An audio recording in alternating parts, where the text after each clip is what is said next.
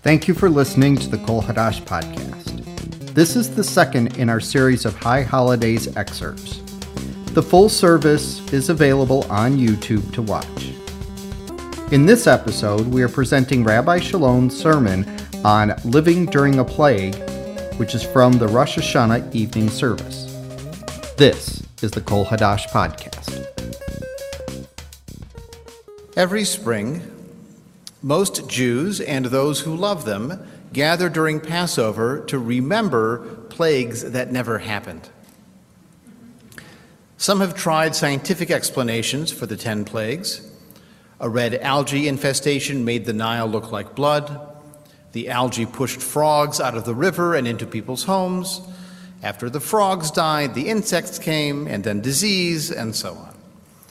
That would make Moses, who calls plagues before they happen, a better forecaster than the Weather Channel. Admittedly, not a high bar. If we believe that this is a story and not history, then I see three clear goals behind whoever wrote the ten plagues narrative. First, Yahweh, the God of the Hebrews, shows his dominance over the gods of Egypt. Second, Yahweh punishes the Egyptians for keeping Hebrew slaves. And third, Yahweh provides an object lesson to the Hebrews to follow his rules no matter how unusual. Earlier tonight, we recalled the last plague, the most awe inspiring and awful death of the firstborn. How do the Hebrews save their children from this last plague? Not by social distancing, not by masks, not by vaccination, nor by hand sanitizer. They are saved by doing as they are commanded, even if it makes no sense, because Yahweh said so. The point is made explicitly throughout Exodus. Quote, if you will listen to Yahweh your God diligently, doing what is correct in his view, hearing his commandments and keeping all his laws, then I will not bring upon you any of the diseases I brought upon the Egyptians, for I, Yahweh, am your healer. Put more simply, do as I say, or else. The Jewish people has faced many real disasters over many centuries of real history the destruction of the first Jerusalem temple in 586 BCE, the destruction of the second temple in 70 of the Common Era, the expulsion from Spain in 1492. Yet our mythical memory takes pride of place in our cultural calendar. Passover is a much bigger deal for most Jews than Tisha B'Av, which remembers the temple's actual destructions. Before modern science, Jewish responses to plagues were largely the same as the Torah fasting to atone for sins, praying for mercy, trying to avoid the angel of death, even by where you walked in the street. As medical knowledge grew, humanity learned that quarantines and cleanliness are much more effective against disease than piety and godliness. During a cholera epidemic in 1848, on Yom Kippur, Rabbi Israel Salanter told his congregation to eat if they felt weak even without talking to a doctor, in order to save their lives. He told them to eat on Yom Kippur. We learned. Well, most of us have learned. Humanity learns. How did we win the arms race of the animal kingdom? It was not our speed or our strengths or instincts. It was our large brain that enabled us to discover, to study, to experiment, to learn and then to teach others. Of course, we can teach each other stories and superstition, or we can teach science and survival. Most of us do some of both. A life without stories is not that interesting. We learn not only from our own encounters with the natural world, we also learn from the experiences of past generations. Jews are heirs to a tradition of cultural resilience and creativity. We know how to rebuild after disaster. This new year, as we look back on 12 months of great losses and prepare ourselves for the unknown disasters of the year just begun, we resolve to learn from what has befallen us. After disaster, people often ask, How? Why? The traditional answer, for your sins, is an answer to why. A humanist approach focuses on how so we can learn prevention. Because in the end, there is no cosmic why to explain the death of the firstborn, or the death of one child, or the deaths of millions from COVID 19. One truth we have learned from the past 12 months is an insight into how we learn and to how we refuse to learn.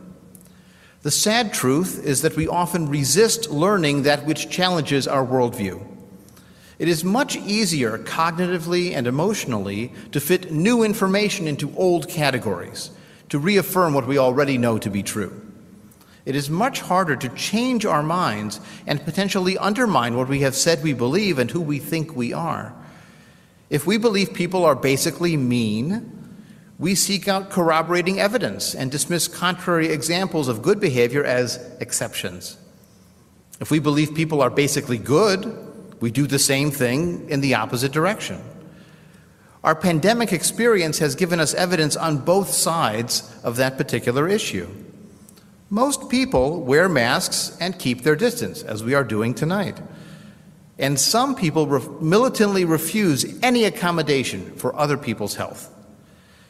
We have also seen that we can believe some outlandish things, and we can refuse to let go of those beliefs, even in the face of strong evidence and the testimony of credible authorities who show their evidence. Many people quarantined their mail and their groceries for days, long after we knew those were not sources of COVID transmission. Many people continue to refuse to believe that COVID is real and that vaccines work with no magnetism and no microchips, even as they and their loved ones are getting sick and even dying. Rather than admit we were wrong, we continue, we justify, we rationalize, we explain away that which we cannot accept. The book of Jeremiah records two reactions to the Babylonian destruction of Jerusalem and the temple in the 6th century BCE. The prophet Jeremiah blames the people for worshiping many gods and goddesses. They caused Yahweh's anger, which caused the destruction. It was the people's fault. But some Judean women and their husbands read the same evidence differently. This is from Jeremiah 44. They answered Jeremiah, all the men who knew that their wives made offerings to other gods, all the women present, a large gathering. We will not listen to you in the matter about which you spoke to us in the name of Yahweh. On the contrary, we will do everything we have vowed. We will make offerings to the Queen of Heaven and pour out libations to her as we used to do, we and our fathers, our kings, and our officials in the towns of Judah and in the streets of Jerusalem. For then we had plenty to eat, we were well off, and suffered no misfortune. But ever since we stopped making offerings to the Queen of Heaven and pouring libations to her, we have lacked everything, and we have been consumed by the sword and by famine. You see, Jeremiah believes Yahweh punishing, is punishing them for all those years of worshiping the Queen of Heaven.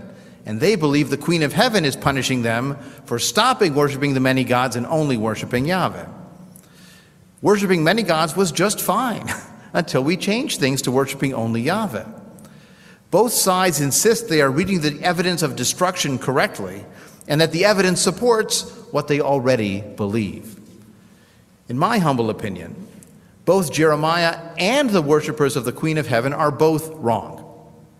The Babylonian Empire was simply larger and stronger and more capable militarily. That's how if not a cosmic why, Jerusalem fell. Of course, I don't need to justify any past worship of either the Queen of Heaven or of Yahweh, and I do want to confirm a secular reading of history, so maybe they were right. Maybe the Queen of Heaven really was very mad. This Jewish New Year is a time of self judgment. We look in the mirror and we try to see ourselves as we truly are and as we truly have been. Were we basically good? Were we really as good as we imagine ourselves to be? Where did we fall short, and what can we learn? It is much easier cognitively and emotionally to give ourselves a pass and to simply assume we are who we thought we were. I would challenge us to do better in both knowledge and self knowledge. No one knows everything, and no one is perfect. This year, try one of two things Try learning something new that changes your mind on an important issue, or try changing something about yourself that needs changing. Neither task is easy, and you can debate which would be harder for you, changing your mind or changing behavior. If we do end up learning one thing from the disaster of the COVID pandemic, let it be how we learn and why it is important to make ourselves learn. If we understand that, we will have learned a lot. During this 18 month disaster of many waves, some people definitely learned the wrong lessons.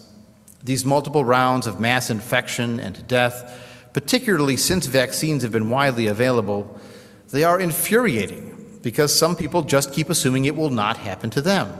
They are young, they are strong, they are not in a big city, and even worse, sometimes race based denialism. Some will not consider getting vaccinated on behalf of those who cannot, especially children. The attitude of not my problem becomes all of our problem. There are also those out there who have dragged out the old religious reasons. Tate Reeves, who is the governor of Mississippi, recently explained his state's low vaccination rate and resistance to masking by saying, If you believe in eternal life, then you don't have to be so scared of things.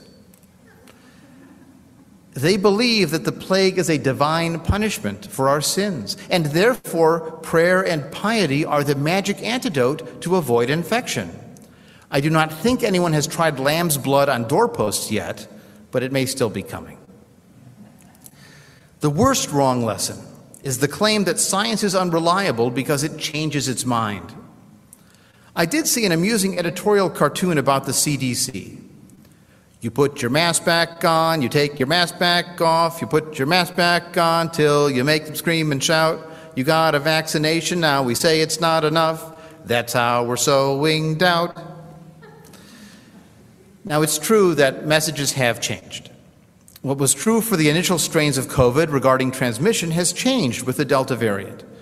So recommendations have changed along with it. It's a trust paradox. The more truly responsive a scientist is to new evidence, the more they are likely to change their recommendations when needed. And this behavior is so unusual for us. We are so used to people keeping their beliefs despite the evidence, or fitting the evidence into what they already believe. Ordinary people tend to fit evidence into what they know to be true. So if scientists keep changing their minds, then science seems either to be fickle and unreliable or to really be a tool for social control, testing what you're willing to do without asking questions if the government tells you to do so. And that is why some of the reactions against masks have been so insistent and so angry, and why the pandemic is grinding on well into its second year and likely beyond because some people believe that sometimes a mask is not just a mask. Disasters always have ripple effects and lasting lessons that stretch far beyond the initial catastrophe. The destruction of Jerusalem at its temple in 586 BCE continues to echo today in the Jewish experience of diaspora and our focus on Jewish survival and thriving. What have we learned from this COVID disaster? If not the cosmic whys, then which hows and how not tos? First, we've learned about the power of symbols and identity. We know that people are tribal. We know that we root for our team and against other teams. We know that the other team does not always play fair or have our best interests in mind. And we know that our identities are expressed through the symbols that we use. Are you Team Mask or Team Freedom? Black Lives Matter or Blue Lives Matter? Do you trust the government, the police, and medical authorities to look out for you? Or do you have a history of being discriminated against and abused by those same authorities? We know it is much harder to give up some of our advantages to strangers than it is to give to the family and friends on our side. We'll talk more about the limits of the phrase, we're all in this together, tomorrow morning as we explore a different disaster, the plague of hate and indifference. We may all be on the same ocean, but it makes a big difference whether you are in a leaky rowboat a Navy destroyer, or a luxury yacht. After Jerusalem was destroyed, Judeans in Babylonian exile faced a challenge to their identity. They had always been Judeans in Judea. Could they now be Yehudim, Jews, anywhere in the world? Some of their survival strategies no longer speak to us. Believing they were the chosen people of the only God may have kept them Jewish through centuries of medieval persecution, but today it strikes us as chauvinist or egocentric. At the same time, we do not want to disappear into a melting pot that robs us of distinct culture and heritage. Today, we live in the multicultural soup of an open society, giving to the shared broth with other ingredients while trying to maintain our integrity. If we are a tomato, the longer we cook, the more we break down.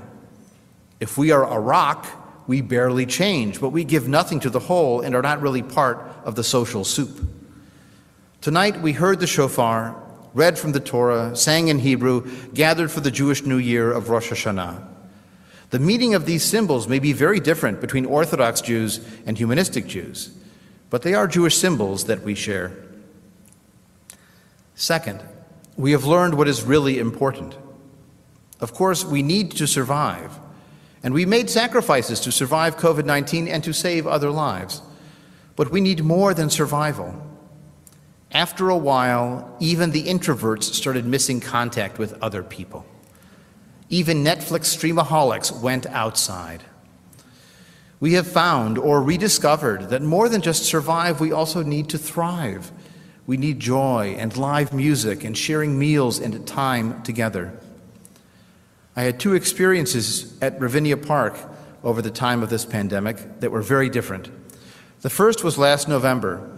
I was serving as an election judge, and so I was able to enter the park to staff the polling place. It happened to be at Ravinia Park in one of the theaters there. Ravinia Park was just as beautiful as it always is. The lawn was immaculately mowed, and there was nobody there.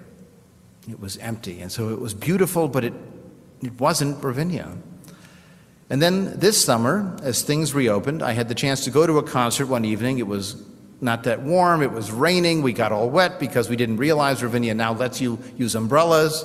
Years ago they didn't. Oh well. So we got wet and we listened to the music, but we were there with other people and we were listening to the music. And I would take that second experience over that first experience every time. After Jerusalem was destroyed, the simple territorial Judeanness of the 7th century BCE needed to transform into the ethno religious identity of early Judaism, and that ethno religion was a first step towards the cultural Jewish identity that we celebrate tonight. Jewish survival alone is not enough. We are more than a DNA preservation project. When we toast l'chaim to life, we toast not only our survival, we also toast our celebration. After the Babylonian Empire fell, most Jews returned to Judea and eventually rebuilt Jerusalem and a second temple. We too need to turn to rebuilding. We know that in this pandemic, prevention and the cure are not worse than, than the disease, but we also need to be cured from the problems of the cure isolation, suspicion, houses divided against themselves. We turn to that theme on Yom Kippur. Third, Beyond the power of symbols and the need to return and rebuild, we learned to live with uncertainty. The newly minted Jewish diaspora 2,500 years ago did not know how long they would stay in one place or whether their ultimate redemption was guaranteed. Jews had to learn new languages, explore new foods, and over the centuries we became a world people. It took courage to change. It took hope that this change would strengthen us for the future. The impacts of COVID will be felt for a long time. The COVID long haulers already know this. At the same time, while we do fret about breakthrough cases, when you have 176 million people vaccinated nationally, even one out of 200 means 880,000 cases. That big number of 880,000 exceptions gets a lot more attention than 175 million non breakthroughs. 99% immunity means there is still risk. Wearing a seatbelt makes sense and will never be 100% safe. People die wearing seatbelts. We still use our cars. If one in 200 of the vaccinated experience breakthrough, most with mild or no symptoms, only one in 10,000 have been hospitalized. Of course, people still play the Powerball lottery and hope to win, and those odds are 1 in 300 million. There is good reason to be careful. There is good reason to follow prudent precautions, to wear your seatbelt when you drive, to take care of others as well as yourself, to love your neighbor, as we say, to limit your absolute freedom to truly love your neighbor. Pious fundamentalists praying for healing claim 100% faith that they are right. Secular skeptics taking vaccines and improving the world a little at a time are 99% certain that the pious are wrong. That missing 1%, it represents honesty and the courage to live in an uncertain world. Once upon a time, people believed that everything had a reason, even plagues. Some assumed the reasons revolved around them and their behavior. The rain fell or did not fall. People lived or died by fire or by water, by violence or by plague, because of who they were and how they acted. Today, some of us can accept that there is no cosmic reason behind pandemics or geopolitical conflict, that Jerusalem fell for military and not theological reasons, that the story of the death of the firstborn was told with an agenda of social control, not history. For us, everything has a cause, if not a reason. Our task on the other side of disaster is to learn what caused the disaster, to do our best to manage the tragic effects, and to avoid that cause in the future. We are not yet certain what caused the first case of COVID 19, but we do know what caused the pandemic of its continued spread. As Shakespeare put it, the fault is not in the stars, but in ourselves. If the world is uncertain, unjust, undetermined, then we must make the difference. Our world of family, friends, and fellowship depends on us. Let us make a Shana Tova, a good and healthy year, into our reality. Thank you for listening to the Kol Hadash podcast. To learn more, support, and membership to Kol Hadash, visit K O L H A D A S H dot com. To learn more about secular humanistic Judaism, visit shj.org.